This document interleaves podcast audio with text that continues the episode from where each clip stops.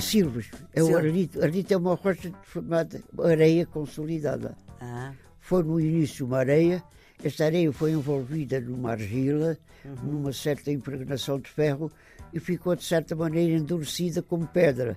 E Uhum. em Silves, a pedra que eles têm é esse arenito, o castelo de Silves foi feito com arenito. mas isso para ficar com essa dureza, para poder fazer um castelo, é preciso Cada um- milhões e milhões um de anos. usa a rocha que tem no seu sítio. Exato. Há Cada um... outros exemplos. Há Mas para ficar dura a rocha e para permitir fazer castelos, são milhões e milhões e milhões Foram de milhões anos. de anos de, de petrificação. Estamos com o chamado avô dos dinossauros, António Galopim de Carvalho. Na realidade, é, é avô do Domingos, da Francisca, do Mateus. É o mais conhecido geólogo português, é diretor emérito do Museu Nacional de História Natural, doutorado em sedimentologia e geologia na Universidade de Sorbonne, em Paris, e na Universidade de Lisboa. É autor de uma vastíssima bibliografia científica de divulgação e também de ficção.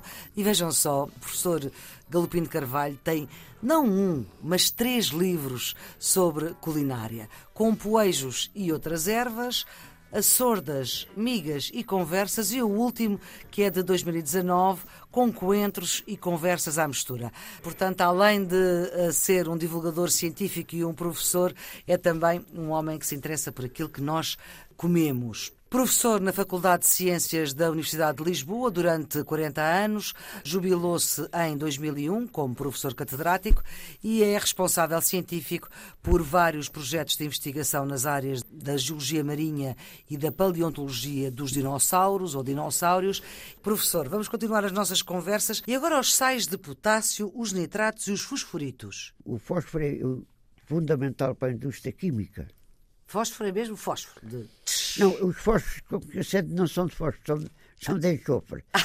Os iniciais, É os eram de iniciais fósforo. eram de fósforo, mas eram particularmente perigosos porque na própria caixa se incendiavam. Ah. Estavam um bocadinho atrito.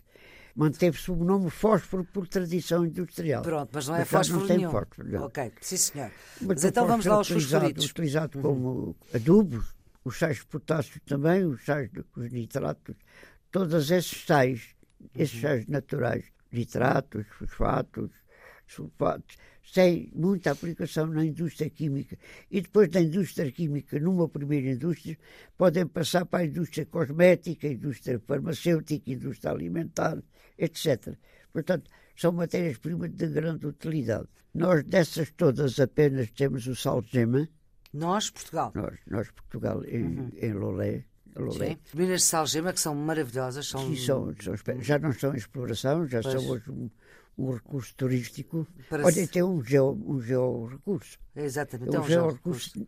cultural. Foi Feito um lá. georrecurso económico enquanto explorou a matéria-prima, enquanto explorou o sal, e hoje é um georrecurso cultural na medida em que serve a população do ponto de vista cultural, pedagógico, científico, etc. E para fruir um lugar extraordinário. Ora bem, há também rochas, eh, ainda continuamos nesta ideia, das rochas na construção civil. A brita, os balastros, as, as alvenarias, as cantarias, as rochas industriais. O que é isto tudo? As rochas, quando têm alguma beleza, Sim. nós utilizamos como rochas ornamentais. Ora. Quando são apenas pedra, são apenas pedra, e toda a gente sabe o que é uma pedra, não é? Livre-nos de apanhar uma pedrada na cabeça. Ora. Não é? Quando são apenas pedra, servem para fazer brita, o que é? Pedra partida, que se usa no botão. Para fazer balastros dos caminhos de ferro, que já viu que as chulipas e os carris, as calhas, Sim. são montadas sob um- uma base Então, as pedras de pretas. pedra, de pedra. Preta é- a pedra que há na região. Sim. Há balastros de granito, nas regiões de granito. Ah. Aqui os balastros são de calcário, mas noutros sítios poderão ser de gabre ou de basalto, consoante cada um usa a pedra que tem. Que, existe. Que é preciso é que seja pedra que cumpra aquela missão de almofadar as ferrovias ou de servir de suporte antes de pôr a camada de betão. Também leva brita, também leva Antes de pôr o alcatrão. Antes de pôr o alcatrão. Também leva brita, leva pedra, não é? Exatamente. Portanto, é muito para o macadame também, é essa britazinha. Essas Macadame pedras... era, é uma maneira, Macadame era o nome do engenheiro. Era MacAdam. Que, que utilizava a pedra calcada, apertada, Sim. e aguentava-se muito bem, mas não levava o tapete de. De alcatrão, não. A gente já não diz, já, já não se faz com alcatrão, é com asfalto. Alcatrão da minha infância, gente, quando no verão, o Alentejo, quando ia andar nas estradas de Alcatrão, ficavam as marcas dos sapatos. Exatamente. Bom, vamos para outros exemplos do património edificado com diferentes tipos de rocha. Já o professor disse, cada um usa a pedra que tem à mão, mas há vários, por exemplo. Isso é muito interessante. Diga, Nós, diga. Basta não sair de Portugal. Basta, eu tomei nota, basta não sair de Portugal para nós termos, por exemplo, em Paderno.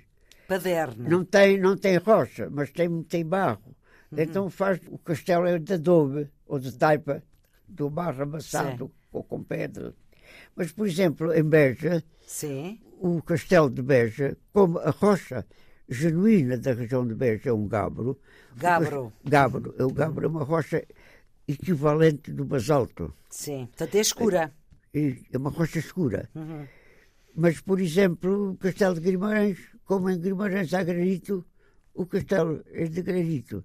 Mas em Tomar, por exemplo, em Pombal, o calcário é do Jurássico. Sim. E o castelo é feito com calcário do Jurássico. E, e, por exemplo, aqui em Lisboa, o- toda a monumentalidade da cidade de Lisboa, uh, a Câmara Municipal, o Palácio de São Bento, o Palácio da Ajuda, a estátua do Marquês de Pombal, É tudo tudo isso quê? é feito num calcário que há na região de Lisboa, que é um calcário do Cretácico que se chama o Lior.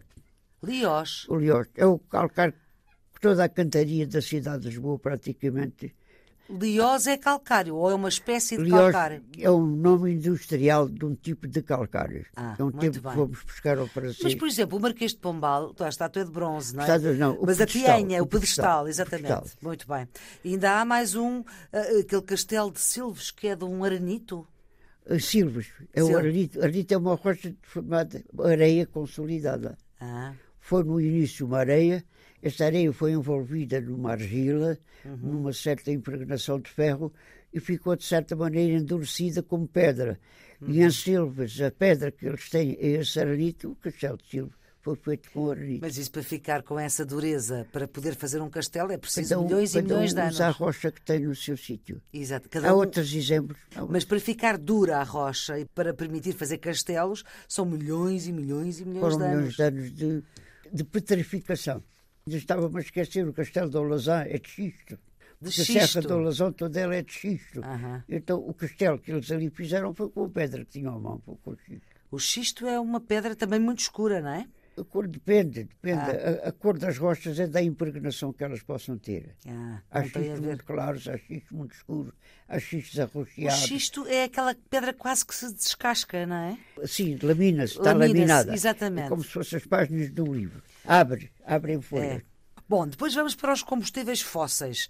Depois para, para os vários tipos de energia, energia nuclear e energia geotérmica. Olha, a energia nuclear, a magia que está proscrita aqui em Portugal, eh, utiliza como matéria-prima minerais que contêm o elemento químico urânio.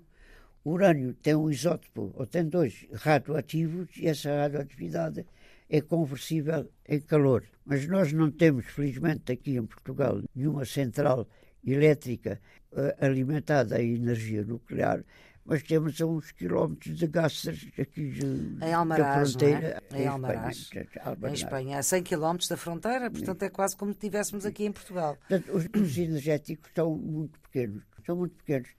Já tivemos carvão, que já se esgotou. Uns esgotaram-se, outros deixaram de querer usar porque deixaram de ser rentáveis. Ora, Petróleo não temos. Agora não sei como é que é, mas houve altura, nós tínhamos minerais de urânio. Tínhamos e temos. Houve uma altura que nós fornecíamos urânio para fora.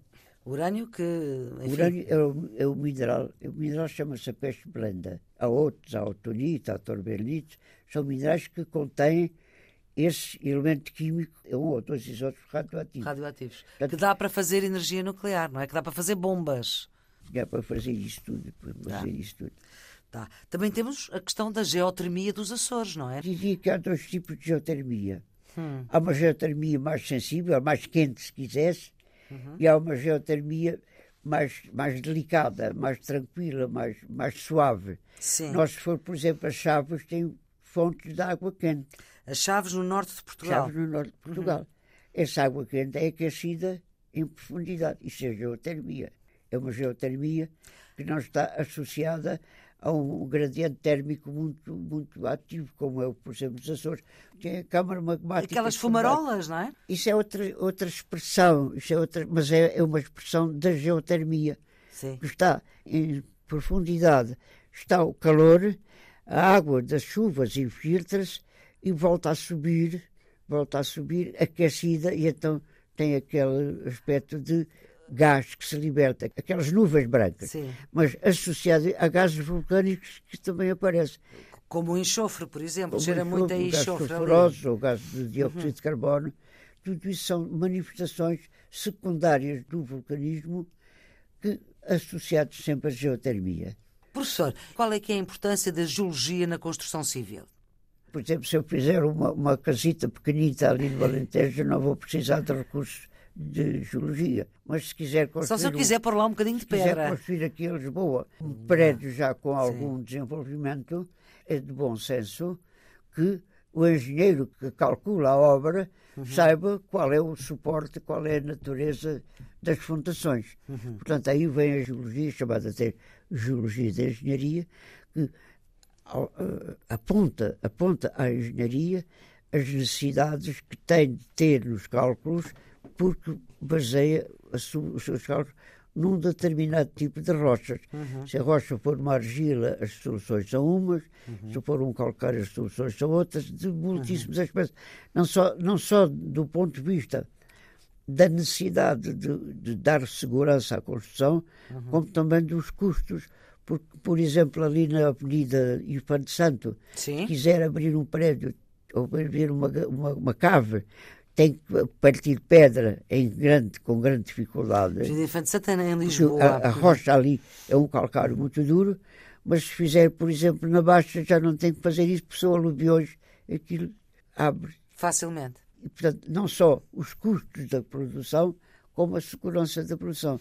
Mas quem diz prédios diz uma barragem. Uma barragem que é um problema de grande responsabilidade. Um problema de grande responsabilidade. Uma grande responsabilidade. Uma se grande. as fundações não, não encontrar condições próprias da natureza das rochas para ela ser segura, há que escolher outro sítio. Já uhum. se tem feito, por exemplo, a barragem do Carrapatelo, lá em cima, no norte, foi construída numa falha, uma falha geológica que não foi vista. Gasta-se mais dinheiro a consolidar a falha do que que, fazer a barragem. barragem. Esqueceram-se da geologia naquele momento, não é? Não sei se esqueceram se, se a geologia foi mal feita, mas sei, sei que o meu professor Carlos Teixeira dizia que a falha do Carrapatelo tinha sido construída sob uma falha por ignorância. Não havia. A barragem do Carrapatelo. Uhum, muito bem. Professor Galopim de Carvalho, muito obrigada pelo facto de fazer parte deste grupo, o Serviço Público Bloco Notas, para ajudar quem está nos últimos anos do secundário, mas também quem se interessa por saber mais. Nós voltaremos a conversar sobre esta sua paixão, que são as pedras e também outras coisas, como os dinossauros ou os dinossauros. A produção deste programa é da jornalista Ana Fernandes, produção editorial, a gravação de Henrique Santos. Tenham um bom dia. Thank you.